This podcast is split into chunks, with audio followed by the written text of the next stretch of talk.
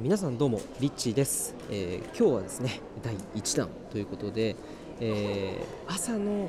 始まりで一日が決まる、えー、というテーマについてお話ししていきたいと思います。はい、えー、今ですね渋谷のラウンジでですね今ちょうどセッションが、えー、終わったところなんですけれども、今朝ですね僕朝起きた瞬間に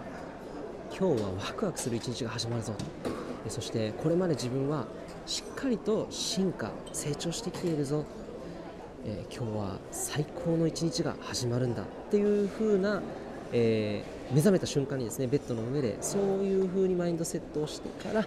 一日を始めました。えー、おかげさまで今ごごいちじ、えー、さんじゅうはっぷんなんですけれども、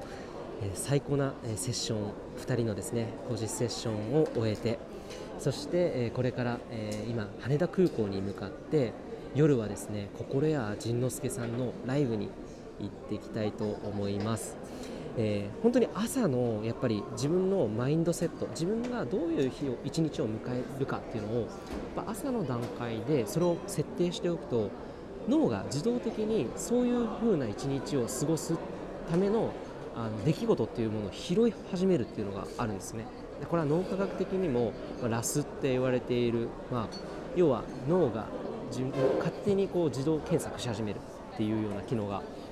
実際にあるんですけど、なのでぜひこう朝起きた瞬間に自分が本当にワクワクする一日これから始まるんだっていうようなそういうふうなこ